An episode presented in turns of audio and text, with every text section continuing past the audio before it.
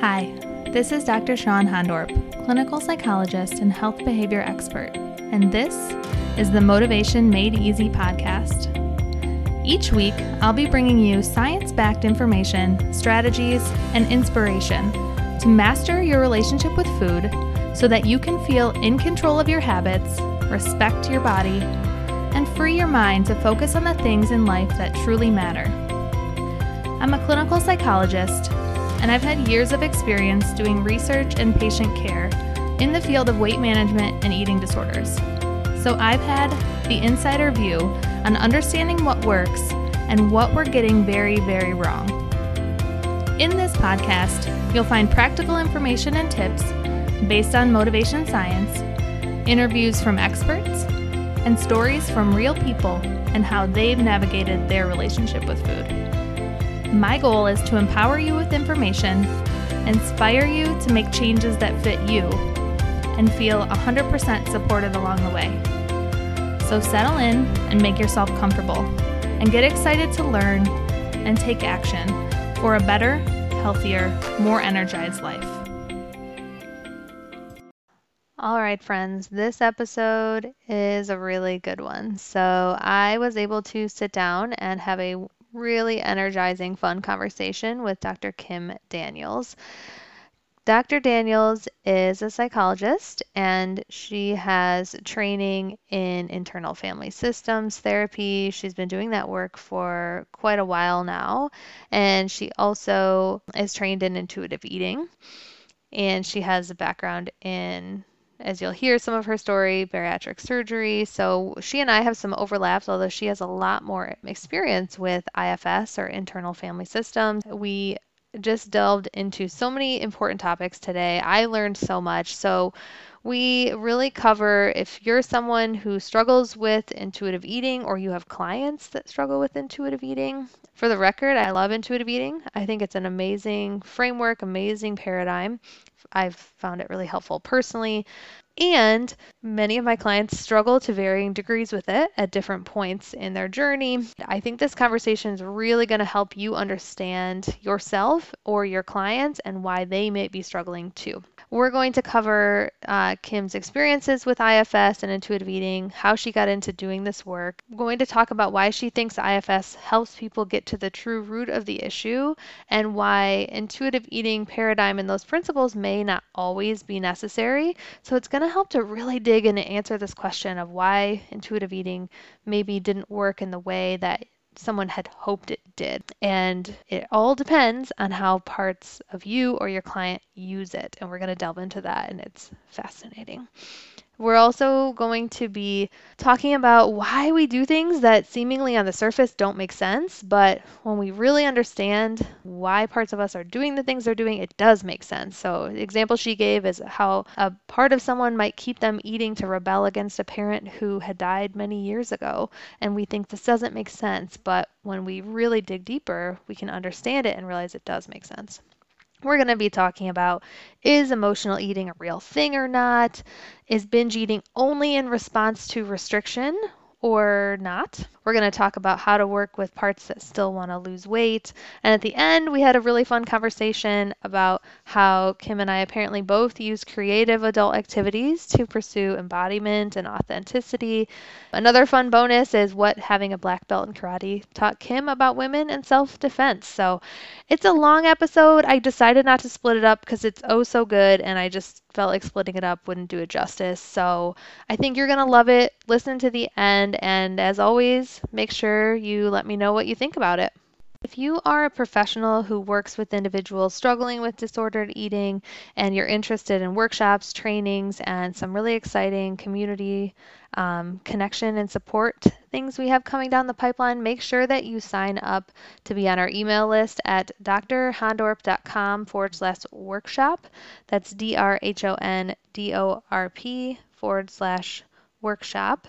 Make sure that you are on the email list because we're going to be launching some exciting things coming in this summer, coming in July, and the only way to know about it is to be on the email list. So make sure you you check us out there. I can't wait to to see you on the inside.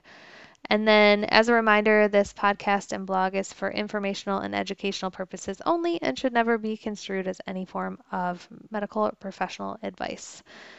All right, everyone, let's dive in. All right, so welcome back to the Motivation Made Easy podcast. I have a very special guest with really cool experiences and background. And I just cannot wait to get to know her better and learn today. So I have Dr. Kim Daniels here, who has lots of experience with my new love and obsession, internal family systems, and also intuitive eating. I found you on, I heard of you from, I believe, the One Inside podcast interview where I heard you talking about intuitive eating and IFS, and I probably searched those terms to find you. So now you're here, and it's very exciting. So thank you. well, thank you for having me. I'm so happy to be here. It's going to be fun. So yeah. I'd love for you to tell me and the listeners more about your story and how you came to be doing this cool work that you do? I would say I've always kind of been interested in eating disorders. I mean, it's funny when I think back to, you know, I have a degree in psychology and um, just always knew that I wanted to do that, which I always feel like says something about us as children, right? When we know we want to be therapists at young ages. Um, and you're pretty young too. yeah. Well, that's good. Yeah. That's yeah. Good. I'm not somebody who has the story of having had an eating disorder. A lot of people who go into this specialty, I think, do have that story, and it's not that that's not mine but I was always interested in it because to me, there was always so much of a social, cultural piece to eating disorders, especially that I was like a feminist from day one, you know? Mm. And so to me, eating disorders were always in part a result of the immense pressure that women especially and certainly men too but women especially mm-hmm. feel about looking a certain way and being a certain size. And so, you know, we develop these really horrible relationships with food and our bodies because of that. And, and that can turn into a diagnosable eating disorder or disordered eating. So I feel like I was always really interested in that. And I remember when I went to grad school, probably our first semester, I went to a workshop that a local psychologist who specializes in eating disorders was giving on eating disorders. And I remember her saying, you know, men go to the gym to get bigger and women go to the gym to get smaller. And that really struck me and you know that was in 1995 and that still has kind of stuck in my brain so mm-hmm. it just really kind of summed it up to me that there's just this huge difference in expectations for women and that's not saying that men have it easy because they don't but it's you know so much of this has been historically directed at women. And so going through grad school it's actually at least in my program there was no sort of specialty training for eating disorders in particular. You kind of had to get like practicum placements and an internship and somehow i never quite landed in those. When i went for my postdoctoral fellowship the hospital I was working in their outpatient mental health department, and they started a bariatric surgery program my director kind of came to me and said, Hey, they want us to work with them and you're interested in the eating disorder. So congratulations, this is your job now. it was oh, kind of yeah. like, oh, like I don't know anything about this. I don't know whether this is a good idea. Like I don't know. You know, it's like sad. I look back on that. I did that for a long time. I did that for many years. I like I was really feeding into diet culture with that for sure.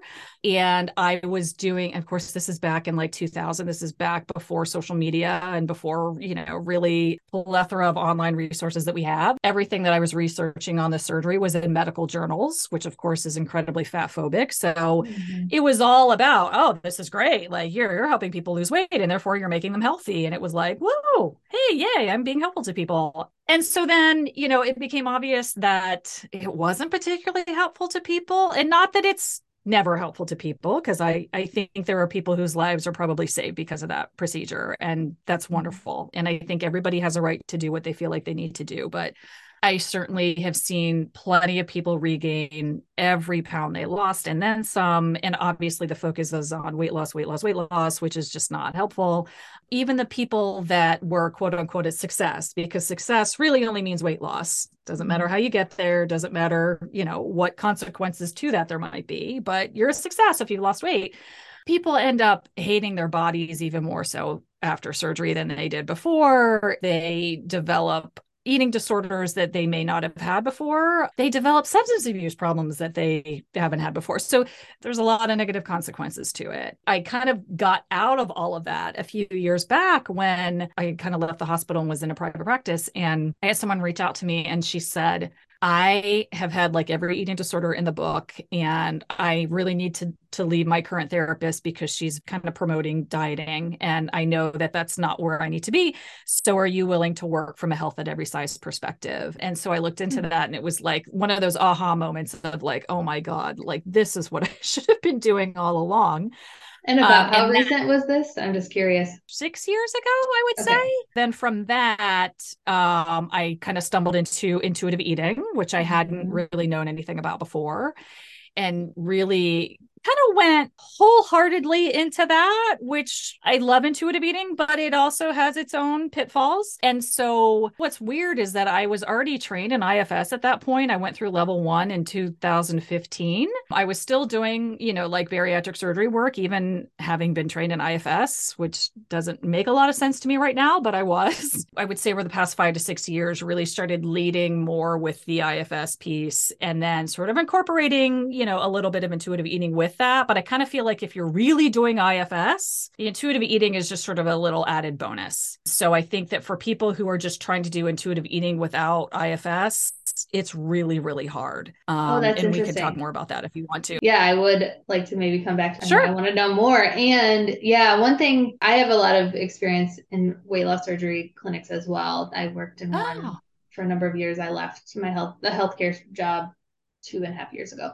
In fact, before I started at that clinic, I had had experience prior in my graduate training in weight management and eating disorders, which is pretty rare. But my graduate training was a research focused graduate training. And so my advisor actually did both eating disorder research and weight loss research which is you know interesting but i had sort of a unique perspective and and then i have my own personal journey that mm-hmm. factors into all of this too when I started at the clinic that I was at for six years before I left, the same thing had happened for the therapist that was there. She was just like, Do you want to do this? And she had to teach herself about that was just one comment that I that struck me as you're talking about how there are certainly people trained in bariatric surgery. Sure. From a psychological perspective and how to do the evals. But it makes me think how much for people that do make that choice, it's so many times they're just like, I don't know, here's someone to help you. And my colleague did a great job and did the best she could with the resources. But, and yeah, I think I found Health at Every Size, the read the book anyway. Yeah. Not the book, but one of the book named yeah, Health at yeah. Every Size when I was at that clinic. But I had learned about intuitive eating prior to coming to that clinic. But anyway, it's just so interesting okay. to hear how people's timelines come together and the aha moments. And I only learned about IFS recently, as you know, because I'm frustrated and angry that I haven't learned about it sooner. I have very angry parts that are like, what on earth? How am I not learning about this? I had somebody who just reached out to me recently who wants to work together and she's like, Yeah, and I'm I'm actually in school to become a therapist and she's kind of doing her own IFS uh, therapy. And I'm like, You're so lucky. Like you're so lucky that you know about that already and that you're starting your career with that because I don't know about you, but I felt like every theory they were throwing at me in grad school, I was like, either number one, I don't get it or number two it's just not landing with me like it doesn't make any sense to me and yeah.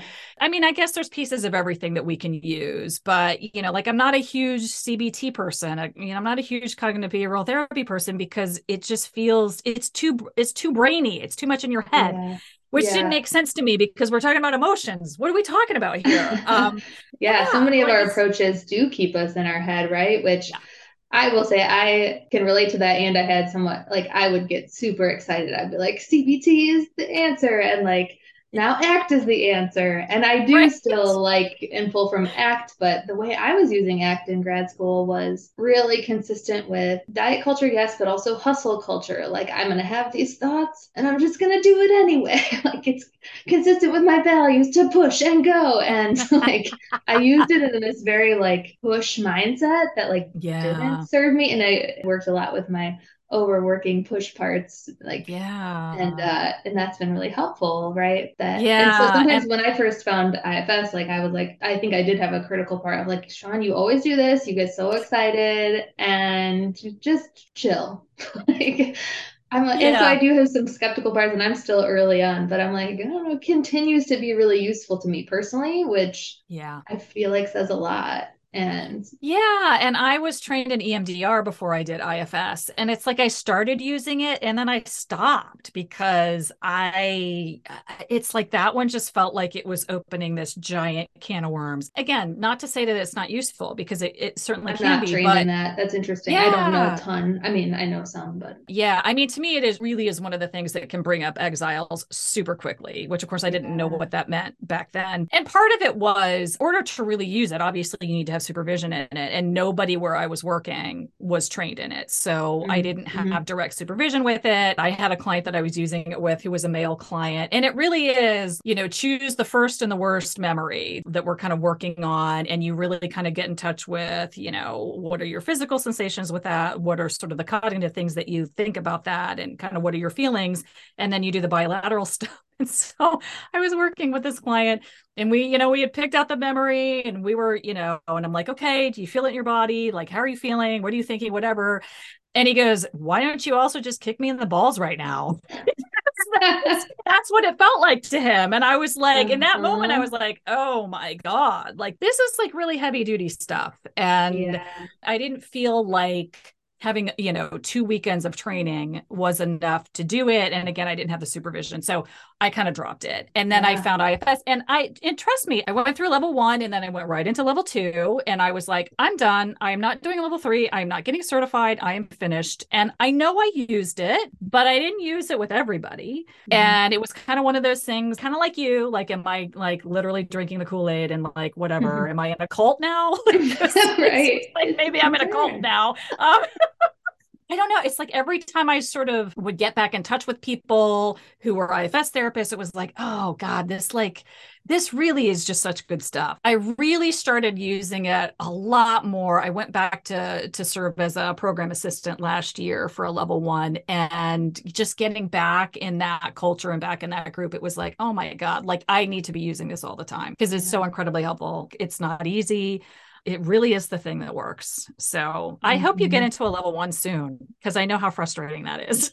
yeah, well, I hope so too. And I'm feeling more hopeful after we connected about the option. I'm yes. like, oh, this is so exciting. So I know, I know. The best kept secret. yeah. Highlighting real quick what you said about EMDR. And I I don't have a ton of training in the different exposure-based um, treatments for trauma, mm-hmm. but it feels sort of similar. That client like just kicked me in yeah. the. You know, it's like yeah, right. so intense, just do it, grin and bear it. And like that's kind of how I've approached a lot of things in my life for myself, but I n- never felt like I could I'm not that type of therapist, but I, I do think there's an element yeah. of like when you do get someone to emote, you know, feeling like mm-hmm. you're helping them, which may or may not always be true, right? And, and I think, I think you're absolutely right. We do have sort of this thing about it's got to be difficult and it has to be this sort of mm-hmm. catharsis and it has to be this sort of emotional whatever. And IFS actually says no, it doesn't. I mean, mm-hmm. there's there's a lot of pieces of IFS that say no, it doesn't. But one of them is your parts don't have to tell me anything that you went through. And I, I think that can mm-hmm. be so incredibly helpful for people because people come in and they have parts that are obviously are carrying shame. People who have had therapy before, they've talked about it a million times and they're still mm-hmm. sitting with pieces of it that are, you know, that are not healed and they're like and they have parts that understandably are saying i don't want to talk i don't want to rehash this i don't want to talk about yeah. this anymore I always say to them, you know what? I just want those parts to know you don't have to tell me anything about this. Like there is a way of working where it really isn't, you know, we have to kind of go into what are parts and what is the self. It really is your parts just need yourself to know what they're experiencing and what they went through and what they're still carrying. I don't need to know any of this stuff. You don't have to say any of this stuff out loud. If your parts need to, that's fine. If they don't, that's fine too. And that can be mm-hmm. so relieving for people. We have these sort of major moments in IFS therapy, but I don't think they're always what people tend to think it's supposed to look like if that makes right. any sense. Yeah, crying on the floor or whatever. Yeah, yeah, yeah. And you have right. to push through it. Like we don't do that. You know, like one permission. of the phrases in IFS is yes, we get permission and we go at the speed of trust. So we don't go anywhere that our protectors are not okay with us going to because there will be a mm-hmm. backlash. You know, there yeah. will be parts that are like either we're never going back to that person or now I'm going to eat everything in sight, or your firefighters come out in full force when we do that. So we absolutely don't do that. It's very gentle, yeah, which is a yeah. very different way that a lot of things work. Even CBT things like, you know, oh, that's an irrational thought. I just mm-hmm. that mean, that just makes me cringe. You're telling oh, your yeah. parts they're being irrational, and yeah. there's nothing irrational about it. So oh, yeah, I still have parts that get very frustrated with that being told that's unhelpful. Like I'm yeah wagging my finger right now because right. I was kind of told that by like well-intentioned humans yeah. that just came to come hang out with my daughter, right? Like I was told like by very rational, logical, engineer brain thinking people, like yes. that doesn't make sense. Yeah. Thinking doesn't make sense. And I'd be like, that doesn't help me. no. and, and now I actually understand why. I also felt like CBT just wasn't grasping the amounts of pain that I was in. Like I felt very yeah under- misunderstood by those approaches. Um, yeah, because yeah. it's so, like you said, it's so cognitive. And but I'm in a lot of pain, and you don't you don't get it. So I'm not gonna no. This isn't right, right. and that pain is visceral. Like that pain isn't coming from my brain. That pain is sitting yeah. in my body. Like that is visceral. And yeah. so it just doesn't make sense. So if I change my thoughts, that changed my feelings.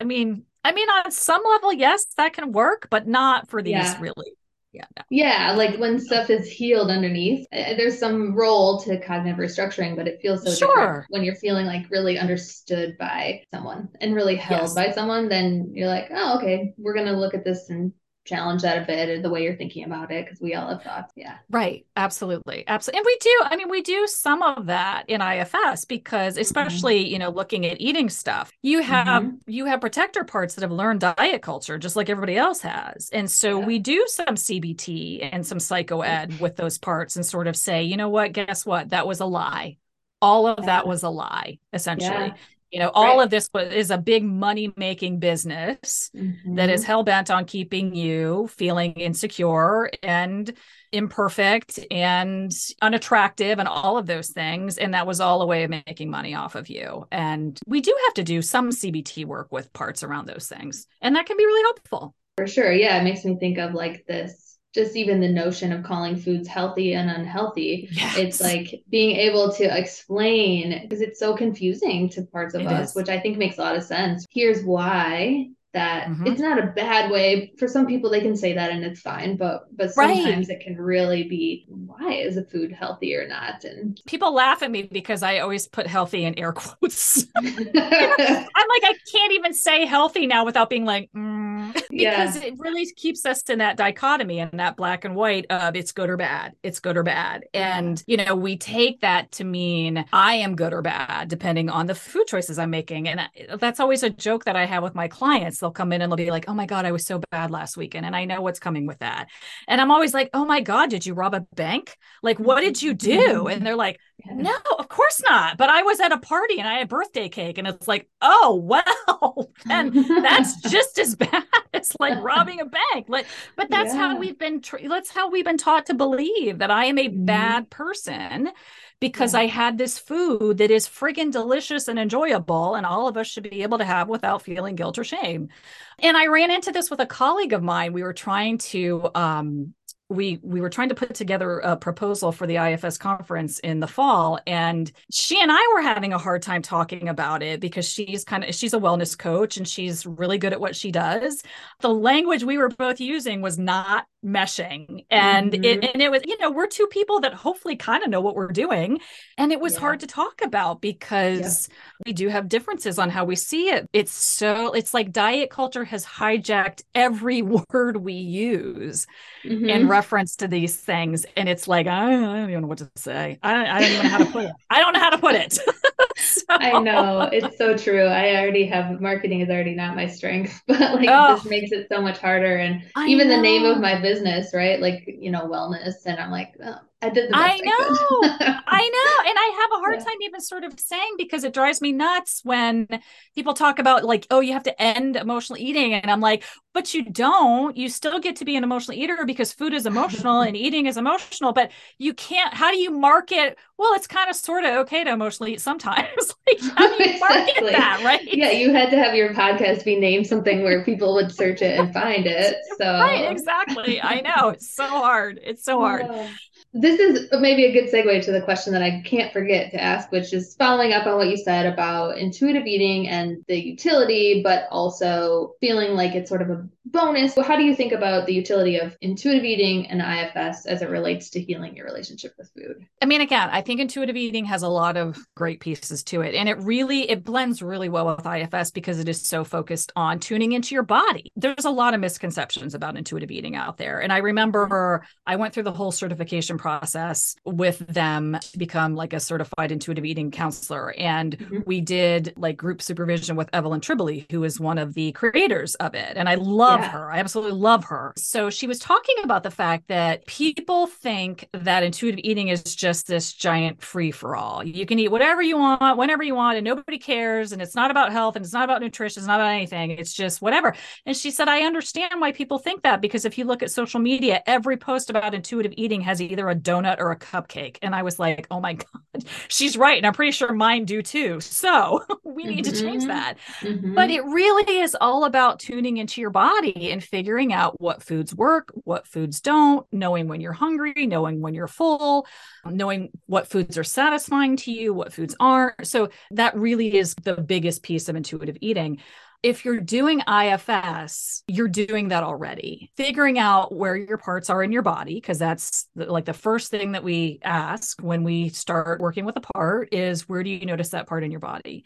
People are already noticing how things show up in their bodies. And then, of course, we can sort of go, okay, so how does hunger show up in your body? How does fullness show up in your body? But so many times we have parts that are influencing our hunger and our fullness, especially fullness, because we have parts that talk us into continuing eating, even though we're full, or they just, they're just ignoring the whole fullness piece anyway and we have parts that talk mm-hmm. us into eating when we're not hungry and you know all that kind of stuff too mm-hmm. so i think that just doing intuitive eating without having any concept of ifs you're working with your managers. You're still strengthening your manager parts. Mm-hmm. You're still going to be parts of you that don't necessarily turn it into a diet, but it is still very like, okay, now I have to check the hunger rating scale and make sure I'm starting eating at a three, and I have to make sure I'm stopping at a seven. And I'm, there's just a lot of still, I think, a tendency to beef up the managers who are who are just going to approach intuitive eating from a, a from a protective piece. And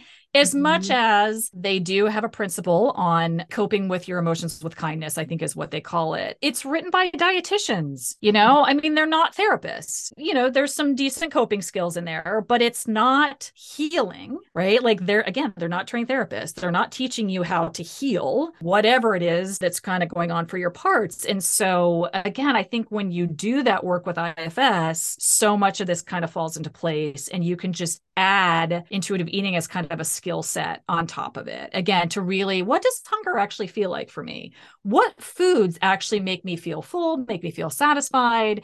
What movement does my body like versus I have to go to the gym for two hours for, you know, whatever. I think when you're really doing the IFS piece, you're already doing a huge piece of intuitive eating and you're becoming more self led with your eating, which is, you know, essentially intuitive eating. And so then again, you can just sort of add some of the pieces onto from intuitive eating onto that if that makes yeah, sense. Yeah, it does make it makes a lot of sense and it's really putting words to I thought about it a little bit differently. The way that I've always thought about intuitive eating, I found it really helpful for myself many years ago, well, a handful of years ago now, probably 10 or 12 or something. And mm. I read the book and I had worked, I tried to work on my relationship with food prior to that, but it definitely was the thing that made things click and yeah. I have always kind of said like intuitive eating for me is kind of a framework for freedom and permission and choice. And yes like within that model, like a few years later, I was in a preventive cardiology clinic and I eat some portion plant based. I've never been rigid about it, but it's all within this umbrella and framework of freedom and self trust and figuring out. I even once, I never dieted again, but I even once, I'm like almost embarrassed to admit it, I did like this three day reset thing with this beach Beachbody thing. And oh, it's yeah. like, but I did it and I was like at the end of the day, I was like, I'm still hungry. I'm going to eat more. Like I did it from a place of self trust. And yeah, I was like, I'm just going to experiment. And that was probably the only, well, I guess my like whole food plant based was sort of an experiment too. I was like, yeah, we'll see. But mm-hmm. this framework that's so interesting and it makes a lot of sense. This idea of intuitive eating can become manager led, which I think I see a lot with clients where they're like then so anxious and still just not sure how to do it and what does this look like and they're not getting into their right. body from that self what IFS would call self energy place. For me that wasn't right. the case. I was able to get into self trust with food pretty mm-hmm. readily after reading the book, but I think what I did is I had just other ways that I was really protecting and that's where the overworking comes in and like an evolution, right? But there was more deeper levels to unlock for sure. Absolutely. And I think that I, again, I think the beauty of IFS is that like you have to understand why parts are turning to food, why parts are restricting. Like you have to. Yeah. in order to really again because you know it's like once you get underneath that emotional eating piece and once you kind of heal that exile like that emotional eater does not have to doesn't have to do its job anymore right mm-hmm. i was i had a, a podcast episode where i had somebody come on to just do a live coaching call and she Oh, did you hear that? Okay. She had this experience of when we started, she had two parts that she kind of wanted to look at. She had sort of the, you know, again, air quotes, healthy eater. And she had, you know, like the junk food eater. And she, like, her sense of this junk food eater was kind of like this rebellious party part that was just like, hmm, you know. And when we got into it, she discovered that it was actually like, I think that it was like a nine year old who was really reacting to kind of food scarcity when she was younger and this feeling of like I don't matter because these are the foods that I really love and everybody seems to eat them before I get to them and so therefore I don't matter. And so when we were able to heal that, it was like, you know, the protectors are like, great, I don't, have to do this anymore. And again, when we're just really focusing on the food and our behaviors around the food, we're not getting to any of that stuff. And that's where the healing is. And that's where the change comes. Right, right. It's so often traditional approaches to behavior change or exactly. certainly behavior change and weight management, but even eating disorder treatment many yeah, times, absolutely. right? Which is absolutely. which is rooted in behavior change because we're trying to get people to eat regularly and not skip right. meals and all of that right. it misses the the root cause and we don't actually understand it. So then people are just left with that frustration of like i want to eat well. I want to whatever that looks like for them. And I have this part that keeps pulling me out of it. And yeah, I definitely listened. I've listened to a number of your episodes and I did listen to that one. And it's different for everyone, right? Like someone else might have had their part that felt more rebellious or was having a hard time. Yeah. Yeah. Change could be uh, different. Certainly, probably would be have some different motivations. Although, yeah, totally. that's why we know food insecurity or food scarcity. Like, I think in her case, it was sort of like it was just the food was available, but it was just the way it was presented right. felt really exactly. bad to that yes. nine year old. Yes. But yes. still, like it's real. Yeah. That was real for, for that was very and, real. Yeah. And I think one of the things that happens a lot, just thinking back to like other examples of this, because you're right, it's different for everybody. Like, and, and this is what I love about IFS, just that's the part, right? Because we all, like every other type of therapy, at least any that I've ever known, we're kind of surmising why we're doing what we're doing. And with IFS, it's like, well, let's just ask the part. And the parts, like, we have no idea. We had no idea that that's what this part was doing. And so yeah. we have parts that are stuck in the past. And so very often we have rebellious eating parts. And so, like, I've had clients who are eating, are kind of binge eating in rebellion against parents who aren't even alive anymore, but our mm-hmm. parts don't know that. Right. And so mm-hmm. it's like, yeah, we can just focus on that behavior you know, the binge eating mm-hmm. behavior. And we can, you know, do all the CBT stuff that we've all been trained on doing, mm-hmm. but it's not going to work. It's not going to work, yeah. um, at yeah. least not long term. So you have to right. understand why these parts are doing this. And it could very well be for a reason that you have no idea. Like you're not even not even close to to aware of. And the so other thing that strikes me is like, yeah, we talk so much about, and I do too, like challenging the diet mentality and getting out of that. And that could very well be and often is, you know, mental or behavioral restriction prompts binge eating, but it's certainly not uncommon for people to be like, I really don't think I'm doing that anymore, but they're still yeah, yeah. going to food. And so that exactly right. speaks to what you're saying, which is like that frustration. I think sometimes because providers, myself included, are trained to think like this is the primary cause. And I don't know how yeah, often, what percentage of the time that's causing binge eating versus other, right? But right, as right, a numbers right, person, I, you know, I don't know that we can know that for sure, but it can really lead to a lot of frustration for people of like, I'm doing the work and I'm, yes. and I'm still experiencing, I'm not experiencing the outcome that I want yet. And that could be a really good invitation to this work. That's right. And I think uh, you you bring up an excellent point and I think very similar to that, I feel like there is this message out there there's a really good book that I like that is that talks about sort of you know, the damages of diet culture and all that kind of stuff. And and this part is written by a dietitian and her whole thing is that like emotional eating isn't a thing. It it doesn't actually it's not it doesn't exist and it's really ju- what we call emotional eating is just a response to dieting. It's just a response to restriction. And there's this whole mis- there's there's another message out there about how binge eating is only a response to restriction.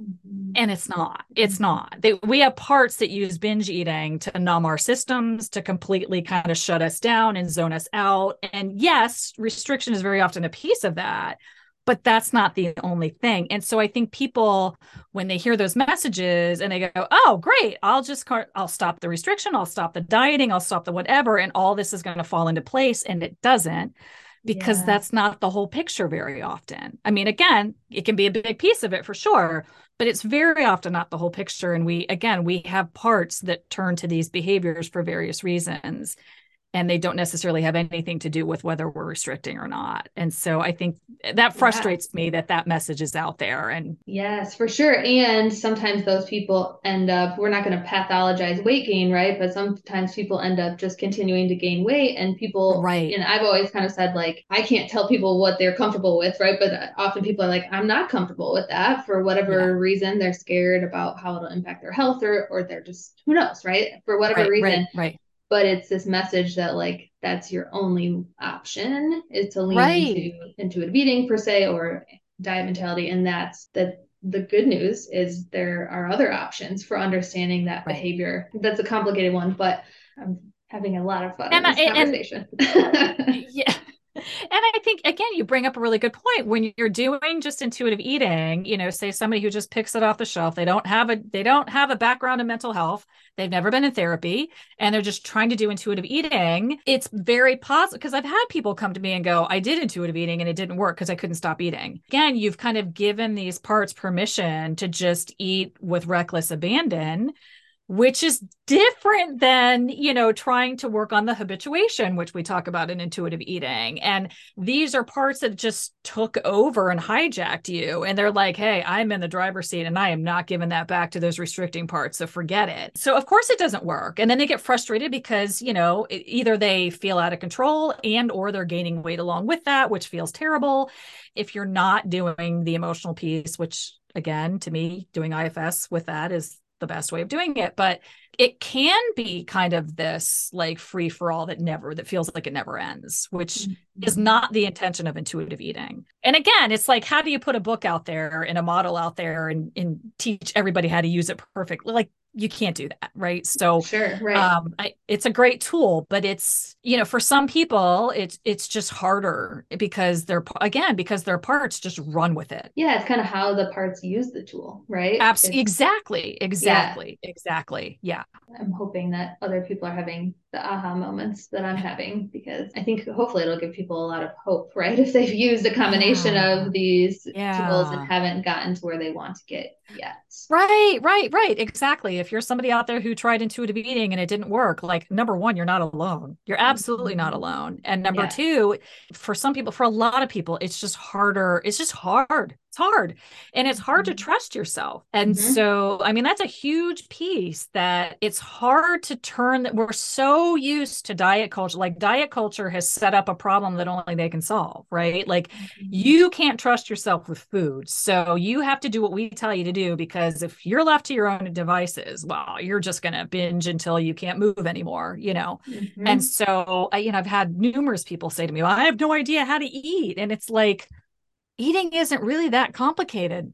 It's not mm-hmm. that complicated. We've made it super complicated, mm-hmm. but it's really not. It's like, what do you mm-hmm. like? what feels good in your body? You know, I eat a variety of foods. That's kind of it. That's kind of it, mm-hmm. really. You know, unless you have medical problems that really need to be more focused than that. Like, it doesn't have to be super complicated, but we've been taught that we need to be focusing on calories and micros and macros and blah, all that kind of stuff. And nobody knows what the hell they're doing with any of that stuff if you don't have a degree in it. And so people feel like, number one, I can't trust myself around food and I have no idea how to eat. And again, diet culture has absolutely set that up as a mm-hmm. problem that they can mm-hmm. solve for you. So the idea of not having that is terrifying to people and so again that's when those managers come into play and, and potentially turn intuitive eating into a regimen to follow which is not how it's intended to be. But it's understandable how you have parts that would do that because it's comfortable. right, they don't trust comfortable. Themselves. yeah, to right. lean into yeah right probably those younger exiled parts who at some point did know how to eat intuitively. in i guess i'm putting in quotes but it doesn't need to like eat intuitively right at, at some point, all of us knew how to do that. And at we some did. point in our life, it was yes. taken away at different phases given our history. But you actually have to get embodied and get in touch with yourself at younger ages. Really. I've never really thought about it in that way, but you actually do you have to? That's a good, I guess that's a question I have. Like, do you have to? So I'm like, I don't know if I did when I did intuitive eating. I don't feel like I did, but maybe I did. I I, I don't yeah, I mean, maybe. I think that a lot of our parts that have learned to turn to food are young parts because as we're mm-hmm. kids, what other options do we have? Mm-hmm. Right? Like we don't have other coping skills. We don't have resources. And so food yeah. is one of the few things that little kids can have that is enjoyable that again mm. can that's comforting that's soothing or that's numbing or any of those things. So very often our eating parts are kid parts so we do kind of have to get in touch with those. But you're right i think it's more about healing those parts and just bringing yourself on board I have a client yeah. who always refers to it as being on board, and I love that. Um, and it's just and, and just having that self available. So you're right. We are all born as intuitive eaters, and we hit like three, four, five, whatever. We start learning that food has a meaning, um, and bodies are more valued than others, and we start taking in those messages. But before that, I mean, think about it. Kids, they know when they're hungry, they stop when they're full, they know what they want they throw the food on the floor that they don't want like you know they know they know what they're doing they, do, yeah. they know what they're doing so we absolutely have that ability and it's just mm-hmm. kind of stripping away all the stuff that's been thrown on top of that and you know in my mm-hmm. mind and stripping that back and just being able to sort of go yes i know i know i know what i like I know what I like. I know what feels good to me. And again, that might be, you might have to do some specific work on that to really focus on being aware when you eat different foods of of how it feels to you. Yeah, but those statements, I know what I like and I know it feels good to me with food and with other things, right? Like it's yeah. getting in touch with all of that is so essential and that's that self-trust piece of just like exactly really yeah exactly which is again if you're just picking up a book and trying to get to that with a book that's really hard that's yeah. really hard yeah um, without a trusted guide to say yeah and I for the frustration because people can get really frustrated I don't know myself yes. you know I don't know how to eat but also yes. I don't know what I like I don't know myself yeah and I think that. it's also like I had somebody who came to me because she was in another group that was doing intuitive eating, but the person who was running it, their way of doing it was to like, let's bring all of your fear foods into the house all at the same time. Mm-hmm. And that was understandably overwhelming. And so, even sometimes, if you've done it with somebody, maybe their approach to it isn't the right approach for you. Right, um, right. So, you know, I, I, I would say don't give up on it but you know try to find somebody who's using it in a way that resonates more with you because sometimes and you know and again and not to you know everybody everybody can be helpful with this, but you know, a dietitian yeah. is going to have a different view of it than somebody with a therapist background. It's just a different way of working with it. And so mm-hmm. people need different things. Um, yeah, different teaching so, styles, different exactly. examples. Yeah. And, exactly. Yeah. I, I, in social media, you see that a lot, right? Which is like, we should never keep foods out of our house. And I've always right. kind of said like, and I've it, having this podcast is really, I mean, I felt like I was healed up and I'm like, oh, it makes you think and it makes you like, am I really doing this for the right reasons? But yeah, connecting with like my reasoning for keeping some foods out of the house and some in yeah. like feels right to me. And that's okay. And I was going to say myself to make those decisions. Exactly. There are foods that I don't have in my house, but I, but I also like, you know, pretty much give myself permission to when you want it, you get to go get it. And I don't feel mm-hmm. like there's anything that I don't have in my house that I'm keeping things out because oh my god if it's in the house i'm going to eat it to death and uh you know and i don't feel deprived right. because it's not in my house so right. i think you have to look at all of those nuances it cannot be a hard and fast rule like that just doesn't work mm-hmm. and mm-hmm. and there are times in my life when i know like the stress level goes up and it's like okay we definitely need to keep the ben and jerry's out for a bit because it's mm-hmm. it's going to be too easy to go to that then i'm not going to check in with my parts to see what's going on now and right. so I want I want the option to be able to do that. And if my parts mm-hmm. are really like, no, we want the Ben and Jerry's, then we'll run down the street and go get the Ben and Jerry's. It's not a big deal. Mm-hmm. All of that is individual all of yep. that is individual again not having those hard and fast rules i think is so incredibly important we have like diet culture and we have anti-diet culture and it's like anti-diet culture can be just as extreme as diet culture right and it's like i, mm-hmm. I you know when i kind of went to sort of the health at every size intuitive eating side i went like way too hard on that end and kind of as fell into do. that yeah. piece as yeah. we do mm-hmm. um, but it can be kind of shaming mm-hmm. if you're you know like yeah but i don't like i still want to eat and again quote unquote healthy and you're getting these messages about you know like there's somebody that i follow who's um a psychologist and you know she's very much you know on the anti-diet side which is fine but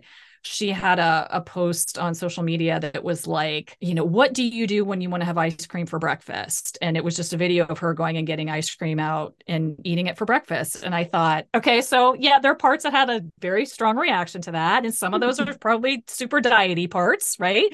Maybe, but yeah. then part of me was like, are we not even going to question that? Like, are we not even going to wonder why? Because I'm just thinking, I mean, I'm 52. So for me to have ice cream for breakfast is not going to feel good. Mm-hmm. Other people, it's not going to bother them at all, but it's not going to feel good for me. Do I want ice cream for breakfast because I had a dream about my mom who's not with me anymore last night and I woke up really sad? Am I, you know what I mean? It's like, yeah, we're not even going to check in with the part that wants that and see what's going on with that. Yes. Um, yeah. So I you think know, because it, it, it's like so, yeah, I'm totally with you. And actually, IFS, I've talked about this for a couple of years the polarization in the health space and how un, mostly unproductive. Well, not mostly. I, we yeah, can understand. Yeah. IFS has helped me understand really why I think people are like protector led in their it's social justice, right? Like so much of this is yeah. reclaiming social justice.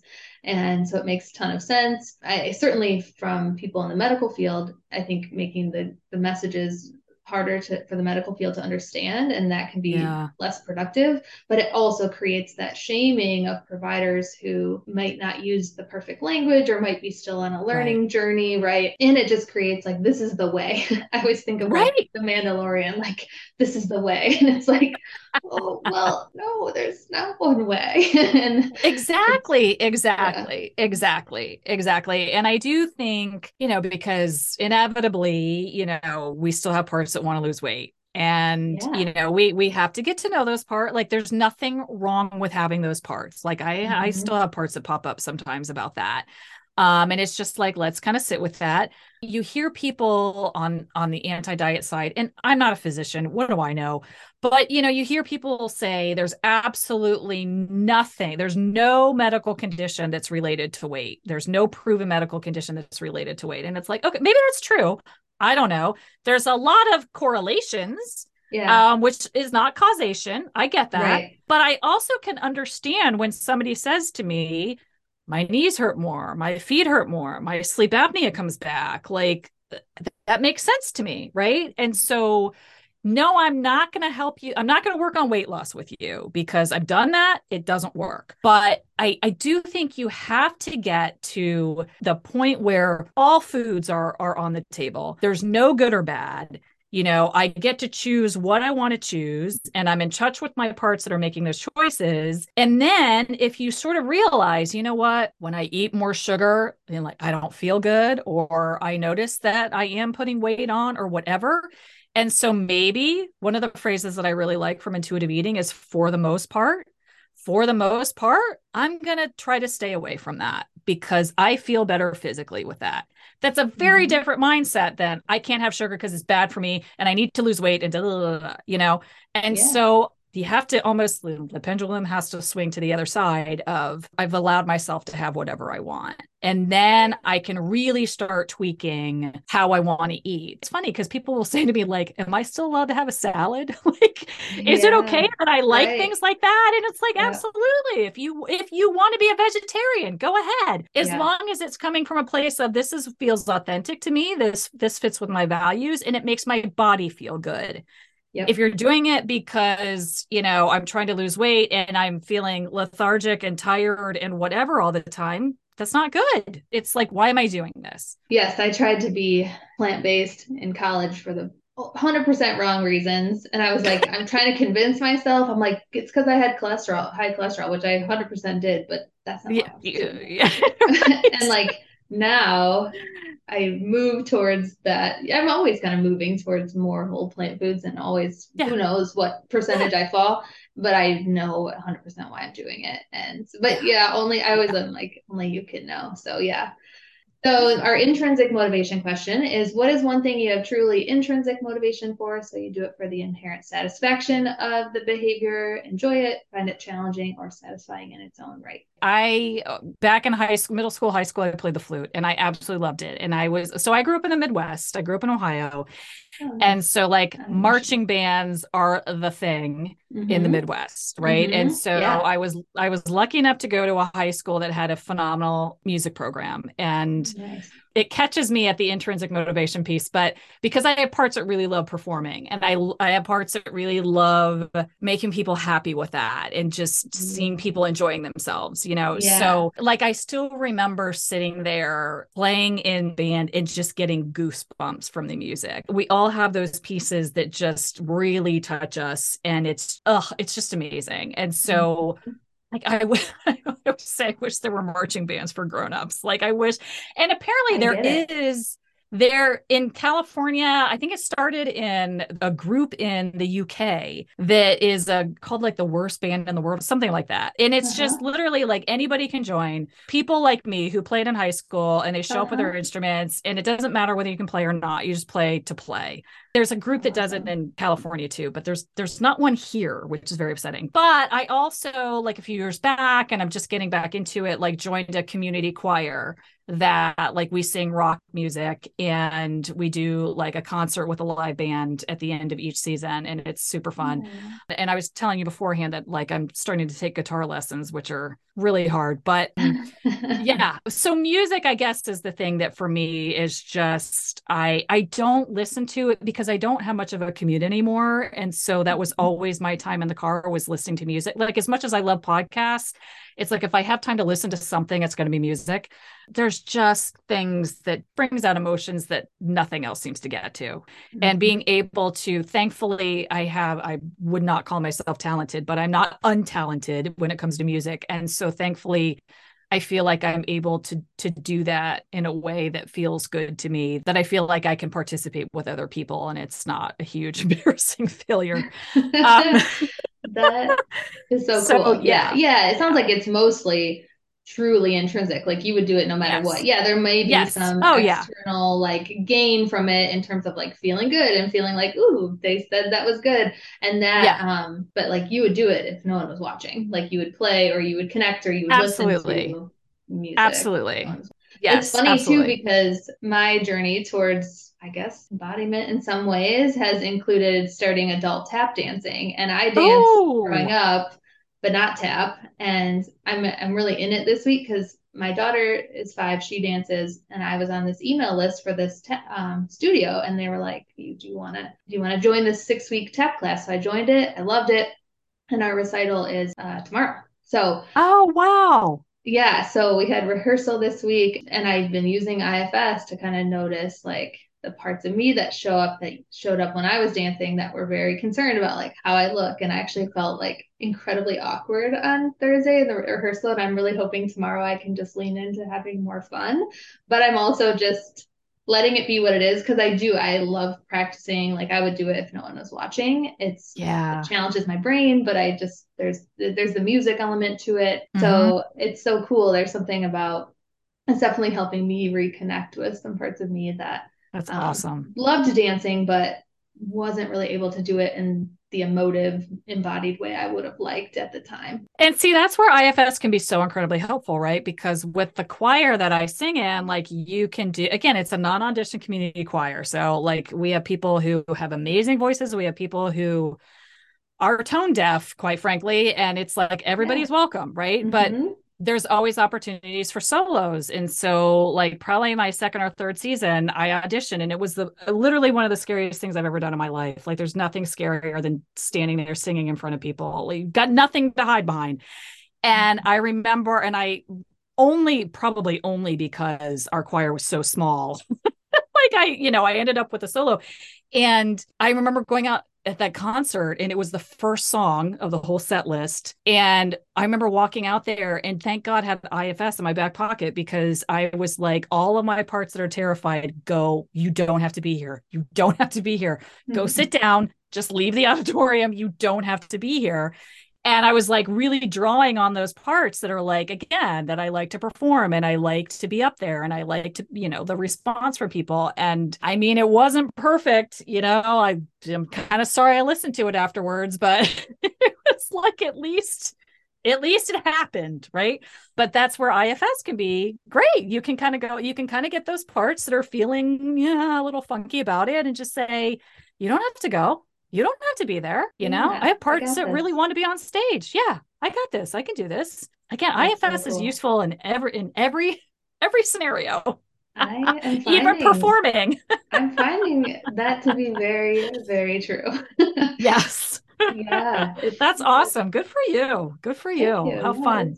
It is very fun. So our next question is from a should to a choose to. So this is integrated mm-hmm. motivation in the theory of motivation that I'm obsessed with self-determination theory. Um, what's one example of a behavior that was always a should for you that maybe you struggled to do, but you figured out a way to do it more consistently because you value it, it's part of your identity, even if you mm-hmm. don't necessarily always love it? The first thing that comes into my mind is always getting the message when I was younger that I'm too sensitive and mm-hmm. so there was the message of you shouldn't have these feelings right now. You shouldn't be expressing these feelings right now, which of course as an adult I know was way was all about them and not me.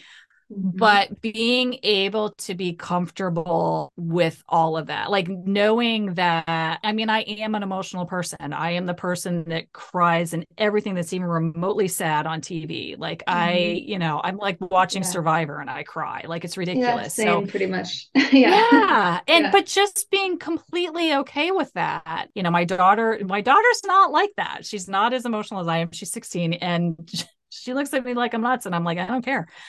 So it really is something that, again, you should be keeping this under wraps. What you're doing is wrong. Yeah.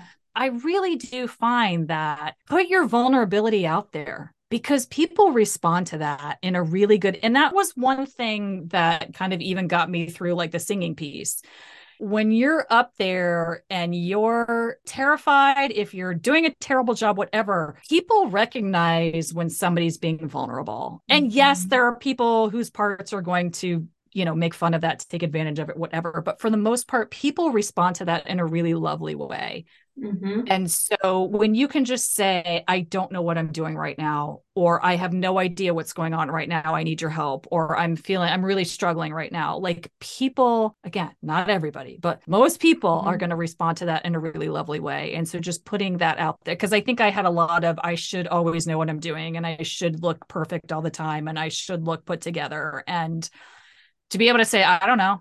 I have no idea. I don't know. I yeah. think it's that's been a huge shift for me over the years. Yeah, showing up authentically and choosing yeah. it, even if you sounds like you feel good doing that because it does feel good to just be ourselves. Yeah. But it's like, yeah. yeah, it's still scary and there's still that risk there, but I think we're really making a case for adult cre- creative activities. Everyone's just like so supportive because they're like adults are dancing, like good job. it's like it's so fun in that way. That's and, awesome. And it's like kind of supposed to be. I did it last year too, and it's supposed to be like kind of cringy. One of the people that are in the class with me, her daughter's like, "You guys are a little cringy," and I'm like, "That's kind of awesome."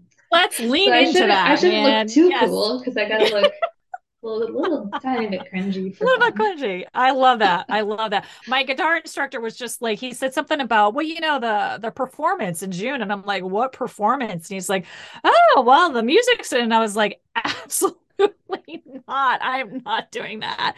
Like maybe, maybe a year from now, maybe yeah. a year from now, I'm like, listen, I, like I've I've gotten up to the point of being able to sing in front of people. Like, don't ask me to play the guitar yet. I can't. Yeah, no, one day. one day. but yeah, I love that it. I love so it. Fun. That's awesome. Well, I hope you have a great time yeah. I hope your parts let you have a great time. I, I hope so too. I think either way I'll learn from it, but I'm I'm really hoping, I'm envisioning being able to just like have fun. And I will say I had fun on Thursday too. And that was my dress cool. rehearsal, which was just yesterday. But I had fun then too. It was just I was like, why can't I get this awkward smile off my face?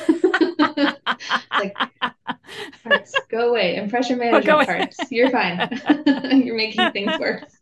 right, exactly. You're not helping. oh, that's so funny. Oh, yes. Well, and this is kind of a related. So, our final question is I feel like we're touching on it, but a main part of my mission on this podcast, um, you know, helping more people reclaim trust with their bodies so they can live mm. more courageous and connected lives. Can you share an example or two we already have, but I don't know if there's mm. any others that you want to share where having more trust with your body has allowed you to be more courageous and connected. I feel like we've already touched on a lot of that, but physically speaking, I would say probably years ago, and it's been like 20 years, like I kind of stumbled into a martial arts studio and four years later came out with a black belt. So that Whoa. was like a huge, yeah, that was a huge, never in my life would I would have ever thought that would have happened. Never. Never, never, never, never, never.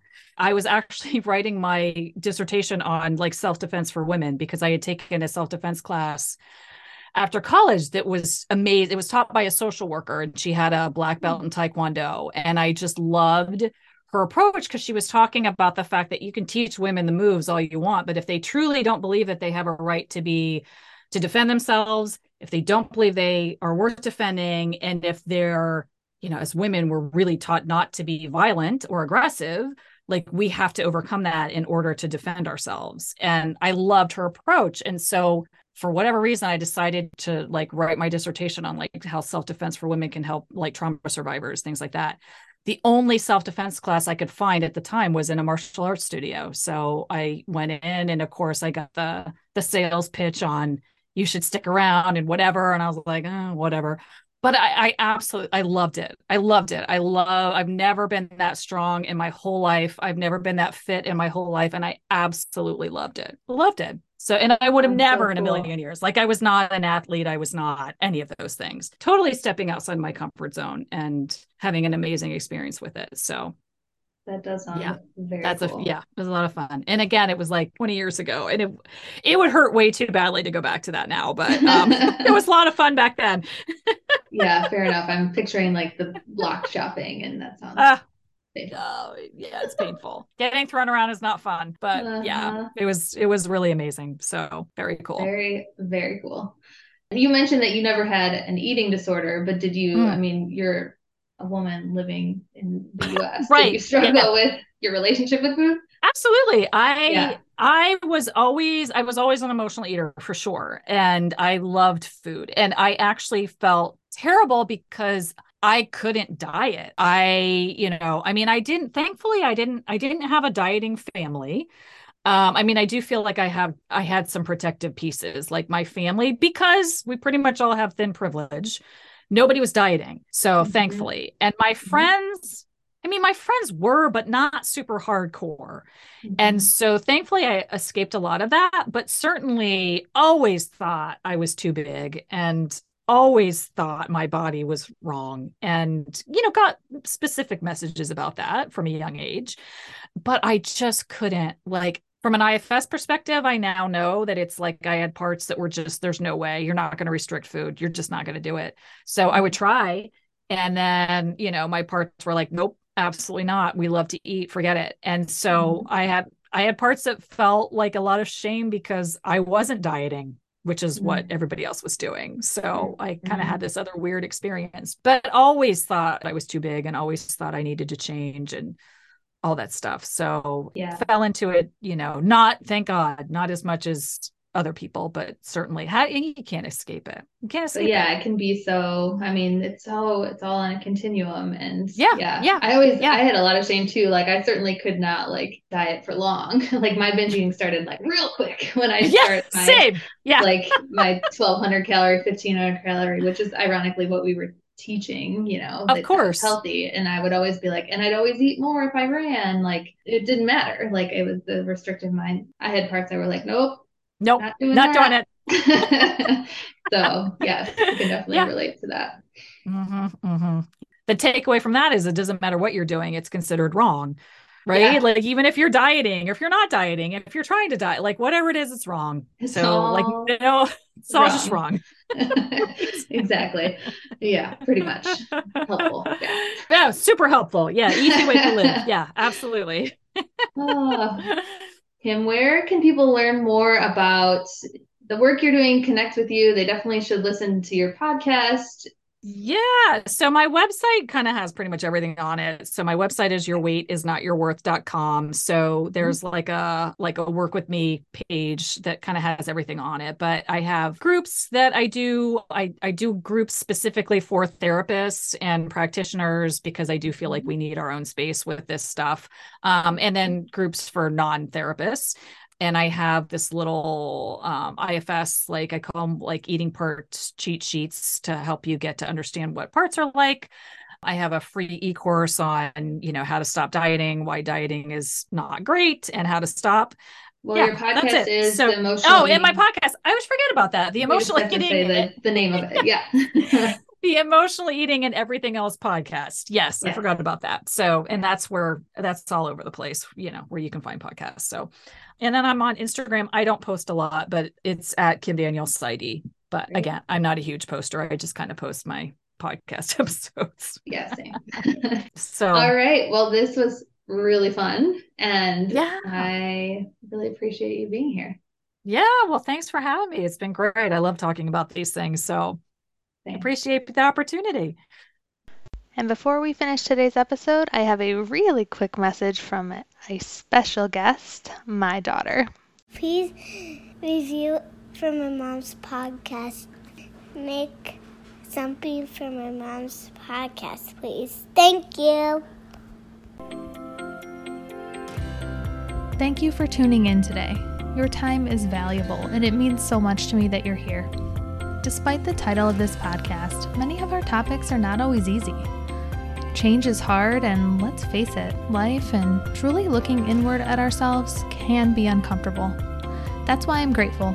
Grateful for you and your willingness to listen, learn, and keep an open mind.